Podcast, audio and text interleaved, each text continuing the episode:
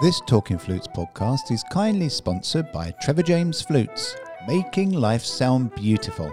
You can show them some flute love by following them on Instagram at TJ Flutes, Trevor James Flutes on Facebook, and at trevorjamesflutes.com.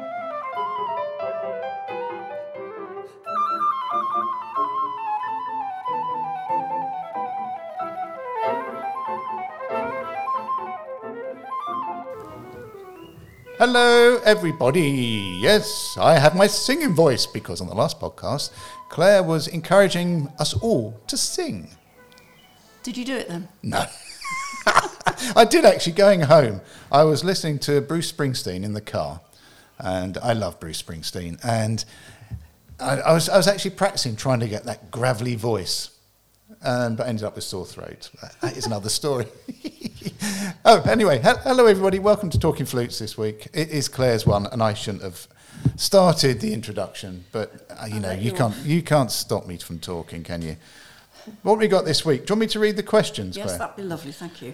Right. The question is from a C. Karoinski. Sorry if I haven't sp- uh, enunciated that well. And it says, again, I haven't got my glasses with me, so I'm having to hold it a long way away. When you are tonguing in a piece, how do you know which tongue to use? Such as, oh, da, ta, tick, etc., as I get confused and the music doesn't tell me. Okay, Claire, I will reread this in how I think he prob- this person probably means. When you're tonguing in a piece, how do you know which type of tonguing to use? Such as tucka tucka tucka, dugga dugga dugga, ticka ticka ticka, or if he's talking about single tonguing, da, ta, tick, or ga, I suppose. Goodness. Yeah. That's how do you know? Um, for cracky. this is- That's a minefield, this one. Yes, it is really. So, what is articulation? Articulation is the use of the tongue to enable us to speak or play with clarity. Yep. So, we all have the, the problem with artic- the problem for all of us when we're tonguing is that we can't see, can't see what we're doing. So, we have to experiment in order to see what works and what gives us that, that most clarity because we need to be understood by the people listening to us. And the reason why the pieces don't tell us what to use is not quite the same as you see as, as um, if you look at string players. They're often in, in their editions are told whether it's an, an up bow or a down bow. But for us, we have to experiment because we're all different. So let's take single tonguing. There are many different syllables you can use. And it's a bit like we've talked before about colours, uh, the oohs, ahs, i's, a's, e's, to change the sound, the actual tone of your flute. And if you put T on the beginning of that, tu, to, ta, ti, you get one sound. If you do duh, do, do, da, di, di, you get another sound. And you have to start thinking about how do you tongue? Where does the tongue hit? Which part of the mouth? So if you're thinking more tuz and t's and twos, the tongue using the tip of the tongue at the front of the mouth. If you're using more of a D, D's, does, do's, your tongue is a little bit further back and it's a little bit softer. So the T sounds have got more bite, a crisper sound, and the D sounds have got a softer, gentler effect. So you have to go with the resulting effect. I mean, sometimes you're teaching and you're saying it sounds really too clipped, your tonguing. So change the syllable. Do, do a, a d rather than a t. And they do it and nothing happens. Because you, but you can't see. So each individual has to, has to really think. You have to develop a sense of feel. Where is your tongue hitting and what is the effect? And try different syllables. And every piece is, is making demands. So if you're playing a piece with lots of staccato dots on the notes, then you need something that's crisper and a little bit detached. So maybe the tongue is a little bit more forward. But if you've got a, a Bach sonata with lots of semiquavers that are articulated, maybe they need to be a little bit longer, and so it's sort of easier on the ear, let's say. Mm. And the airstream is a little bit more continuous. So with the d sounds, your airstream can be a little bit more continuous. With the t sounds, it can often interrupt the airstream a little bit more. So each syllable has a different effect, and you have to decide what effect that needs. I remember the articulation is only the beginning. It's only the clarity at the beginning of the note. So if your sound's rubbish afterwards, it doesn't really matter what you do for the, for the tonguing. So that's why we always say practice your tone, then your finger technique, and then your articulation, because your articulation is only as good as your tone or, or your finger technique. So you've got to do this in, in stages again. So I would say experiment. Have a go at all the different all the different syllables and see what works. One thing that we do know is that if you use more tongue to hit wherever it hits, it gets a little bit more clunky and heavy, and the airstream is inhibited more. So we need the tongue to be very light, if that makes sense. Um, and we haven't even talked about forward tonguing. So in many countries, they don't go t, they go th. So the tongue is between the lips, and you're sort of stroking almost the top lip for tonguing, single and double. So it's a th or a thaka. So it's it changes according to what country you're in, what language you speak. It always used to be that you could always tell somebody from France or from Italy or Spain, their Yes. articulation was Yeah. so much better. Yeah. And the English and the Americans and the Germans weren't as good, weren't as clear, and it's all to do with language. Sometimes the stronger the accent you have, the less clear articulation on the flute is. So it's, it's a case of retraining, retraining how your tongue works, and go with the resulting effect. And as you go faster, you need more air to compensate. And you can try this. If you just blow a note, a long note, and then blow the same note doing double tonguing without changing airstream, the sound is less. So it's like going ba ticka ticka ticka ticka ticka ticka ticka ticka ticka. But once you start articulating more, it inhibits the sound. So as you articulate more, we need a little bit more airstream to compensate. And then again, we've got different syllables: tucka, dugga. So there's lots of lots of different things. I, I remember, I forget which way round it was. I know that William Bennett always used to say, always practice double tonguing slowly. Trevor Wye said, never practice double tonguing slowly. Geoffrey Gilbert said, practice g g g on its own. William Bennett said, never do that. You, you're sort of lost. Um, and what I learned from that is you try everything. Don't miss out any type of technique exercise you can do. I, we were talking in the last podcast about sometimes you practice a problem, it helps you understand the problem. Mm-hmm. It's the same with articulation. If some, somebody said to me, Well, I was told never practice slowly. And then I had a lesson with William Bennett, and he said, Let's do this slow double tonguing. And I was thinking, Oh, sacrilege. And I, but I did it, and within, I don't know, 15, 10, 15 minutes, I was articulating so much better because I knew what my tongue was doing. Yeah. You know, because in double tonguing, t is forward and g, or whichever syllable you use, tucka or the is further back.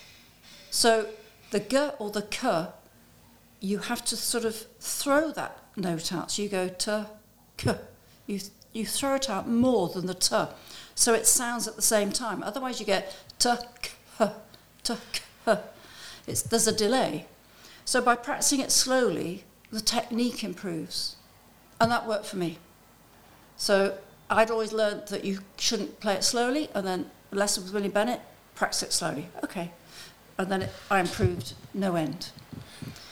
So the, the tonguing thing, as you've, it, it's really important to understand, obviously, the process of tonguing.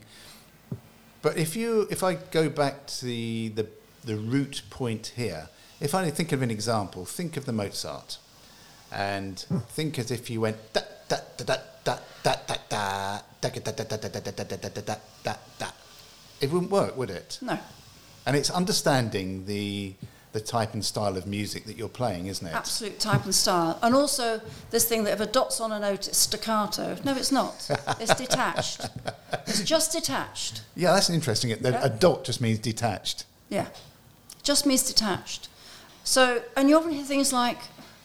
yeah, well, like the, like the Mozart, or you hear a Bach sonata that goes, ba ba bum, ba da da ba ba ba, mm. which, but there are no dots. Ba. If you keep the length of the, of, of the note, then the sound flows, the music flows, it, it makes more sense. So be very careful of, of, of staccato, of clipping notes. Yeah, clipping, staccato clipping. But as you say, the dot doesn't mean staccato. Even though you're taught that a, a dot over the You're top is taught that. staccato, it's a release, isn't it? It is a there's a gap between that and the next note. It's detached. But a, a semiquaver with a dot is different to a minim with a dot. Yeah. So you have to keep the as the notes get longer, you have to keep those notes longer. And it's contextualized as well, isn't it? The dot, the, the length of the dot is predetermined by the piece of music you're playing. Yeah, the style, the Yeah. style and the era, absolutely. Do ba boo ba ba do ba ba ba ba. da. There's always a gap between, isn't there? But it's the length of that gap. that is pre- yes. Yeah, yeah. I just sang then. Hey, hey. You did amazing. I don't think I go, quite go that far, Claire. Um, we, we've got another question, haven't we? This is from James Treadwell, who said, I heard Claire's fascinating play score podcast, and in it she mentioned copyright.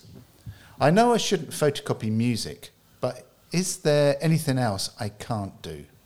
Now, I think copyright. I think let's let's talk about copyright. talk about copyright. As So- you you rightly brought it up with the Play Score interview, and by the way, Play Score is brilliant. By the way, go and check it out and check Claire's podcast out with the uh, creator himself. So let's talk po- po- uh, Okay, so copywriting. this is, in one sense, it's very simple.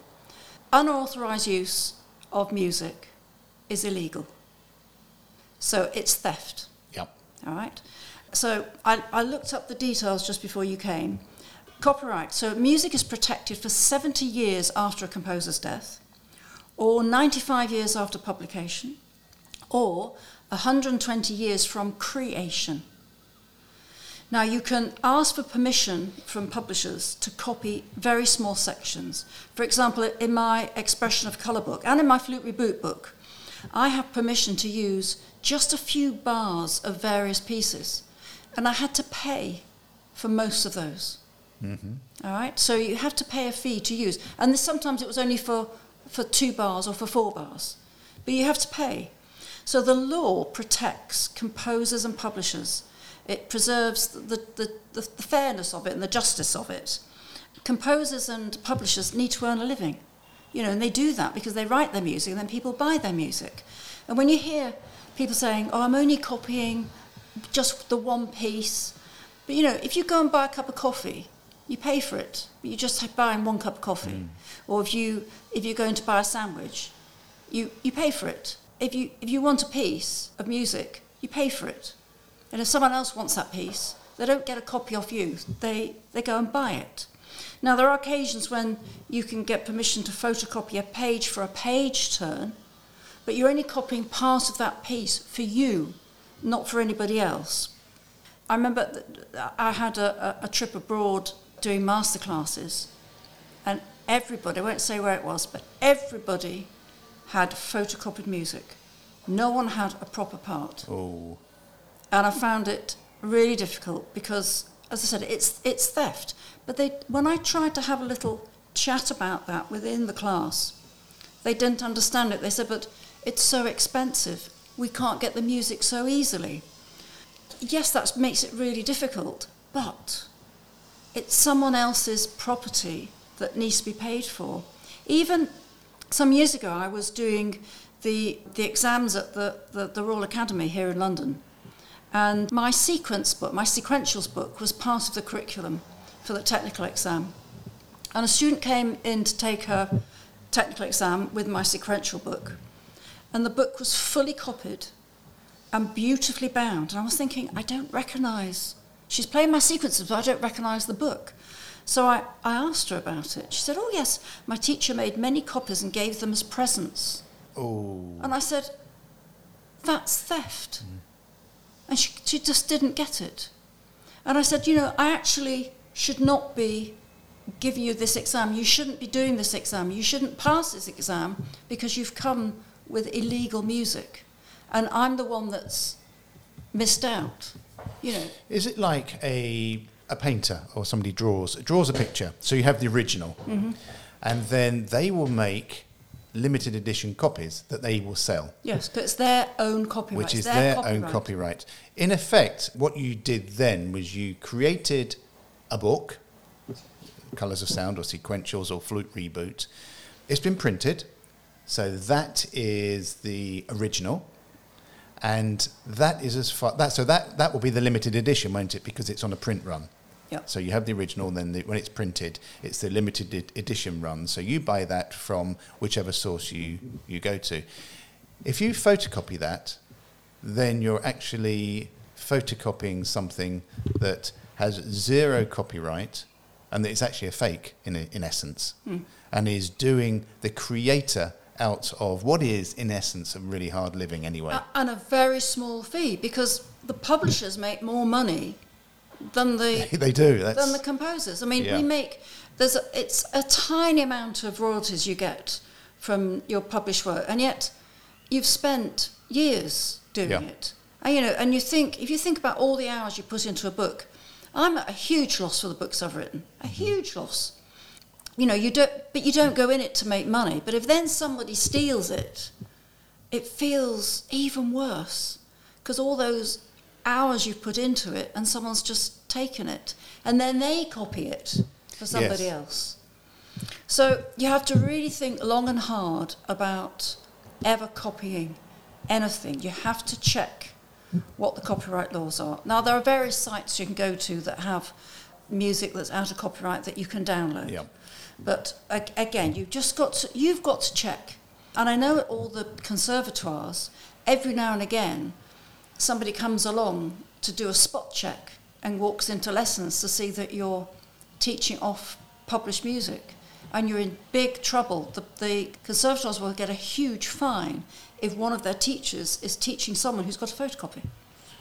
Yeah, and un- understandably. Now, the, Yeah. the issue you may have nowadays is when people prefer or quite like playing and performing or even practicing with iPads, and there has to be an electronic version of that music on their iPad, and they normally link it by Bluetooth to a pedal so it automatically changes.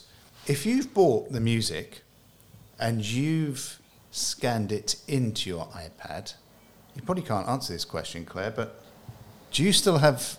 Are you still okay because you've bought, you've bought the original and you're just If it's for your own use, I would think, I would think that's probably okay. But I would go and check that. If that was me, I would go and I would check it because you know there are lots, you know there are lots of orchestras now that use iPads Yes. for all their music. So there must be some permission that's granted for each individual use. yeah But everyone's got to take their own responsibility.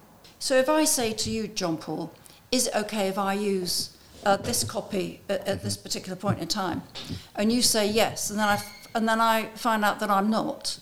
Well, that's, that's my problem, it's not your Yeah. problem. It's a bit like saying to someone, is the sea safe to go into? Know, the answer is if you don't think you're capable of swimming in that sea, you don't go in. You take the responsibility. It's the same with copyright, and there are lots of fuzzy areas. But if in doubt, buy the music. You know, we, we want to support the composers and the publishers. Buy the music. And there are lots of good deals on places like eBay for second-hand music. Yep. And often lots of people, uh, a lot of ex-players, ex-teachers want to sell some of their music. So it's a really good way of getting music cheaply. And it's one reason why we don't include much music within the podcast because to actually get permission to use passages, however small, is a nightmare because you need to go Yes. to the original, the, the production company. Yes. I, I had a, a, lot of trouble with this because I generally play my recordings. Yes. Because for me to play someone else's recording is a minefield. Yes, You know, and then, but you have to you have to pay for it. You know, so it's it's uh, it's really difficult, and that's why when you listen to what is it? You know, there's a we have a program on Radio Four, Desert Island Discs. Oh, yeah. And they do. Um, you can get that as a podcast, but all the clips of music on the podcast are only about 15 seconds long. Yeah. because that's the only amount they're allowed to use. But on the the live broadcast, you have the full track. So the in, the lead in and or the intro and outro to the talk, Claire's talking flutes is Claire's recording of the Widor. Yeah, which I've And- given permission. You have, and on Talking Flutes Extra is Barry Griffiths, the bearded flute player that is on social media, and he's ga- gave us permission to use his music. So that is the main reason we don't actually include music within the podcast because even though the performer may give you permission, the performer doesn't actually, if I'm correct, doesn't own the rights to the album, does the recording? Isn't Not that the recording? Yeah, the recording Yes, company. yeah. So you'd need to get permission from the recording company to be able to use. So it's quite a nightmare. And we, this is Talking Flutes. We started this oh four and a half years ago. Uh, we thought we might, might get to sort of eight or nine podcasts, and 220 later, we just we, we just do it, and we just don't want any hassle. And we just sit, sit and talk, and that's the way it should be. So the other question I want to ask you is: if you are going to doing a concert, a recital, the copyright still belongs to the composer. Should you ask the composer permission to perform it? Not that I'm aware of, but any promoter that books you for a concert has to fill in a form to say what's being performed. So it goes to the royalty people, and there is a- Great. th- there is a, a, a cost to pay. Sure. So that's what happens. So it's up to the music, uh, the venue promoter, to make sure that uh, it's all above board and, and allowed. So music, music, music writing, and music tutors, music uh, books, music musical pieces, all come from various composers around the world. Treat them like you would a book, a written book that's been created by an author. You understand why you have copyright there, so follow the same route with copyright on music. That's good point. Good point. Yeah. Having gone into the field of of writing books, that was the time when I really became aware of the problems. Because when I first started my flute course in the Lake District, uh, called Lakeland Flutes, I used to do a warm up class uh, for everybody, and I gave out packs of my exercises. And it was Roth that said to me, You know, they take all those exercises away, and yet that's your, your property. He said, You should put them in a book. And that's when I first published Flute Aerobics, because I thought it's better to give them a, a book rather than give them photocopies of my exercises, which are then not mine anymore. Can I give a similar thing with social media? Is sometimes you will find, if you scroll through, you will find your picture or one of your posts appearing on somebody else's without any accreditation. That again is photo. If you take a photograph and put it up on social media, if that is your photograph, you have copyright of that photograph. Hmm. So you have to get permission or you have to do an accreditation on that post. So we can, we, we rightly, if you find your photograph on another flute channel, thinking, well, that's mine. We rightly get sort of quite angry or a bit perplexed at hmm. why somebody's hmm. stolen my photograph. And yet we can quite ha- happily go and photograph a page of a piece of music. There's a sort of a, an imbalance there, isn't there? So Yeah. let's respect the composers and the creators of these tutor books and buy the books. Yeah. Thank you, Claire. I think we're done. We're done Yeah. again. Thanks, John Paul. And uh, don't forget to like and rate the podcast on whatever podcast provider you're listening to this on. And write to flutepodcasts at gmail.com with any questions you might have or our designated Facebook page, Talking Flutes. We're always very happy to hear from you. We are. And if they're sensible questions, you will get them to Claire. If they're really stupid and daft questions, that's the only things I can answer nowadays. So uh, send them to me. So take care, everybody, and speak to you again soon. Bye.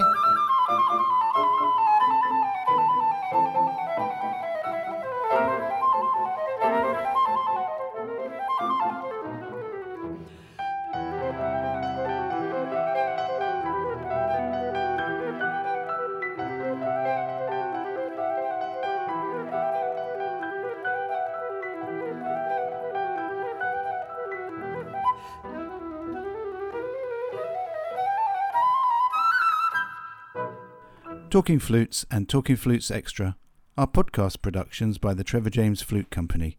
For more information, visit trevorjamesflutes.com.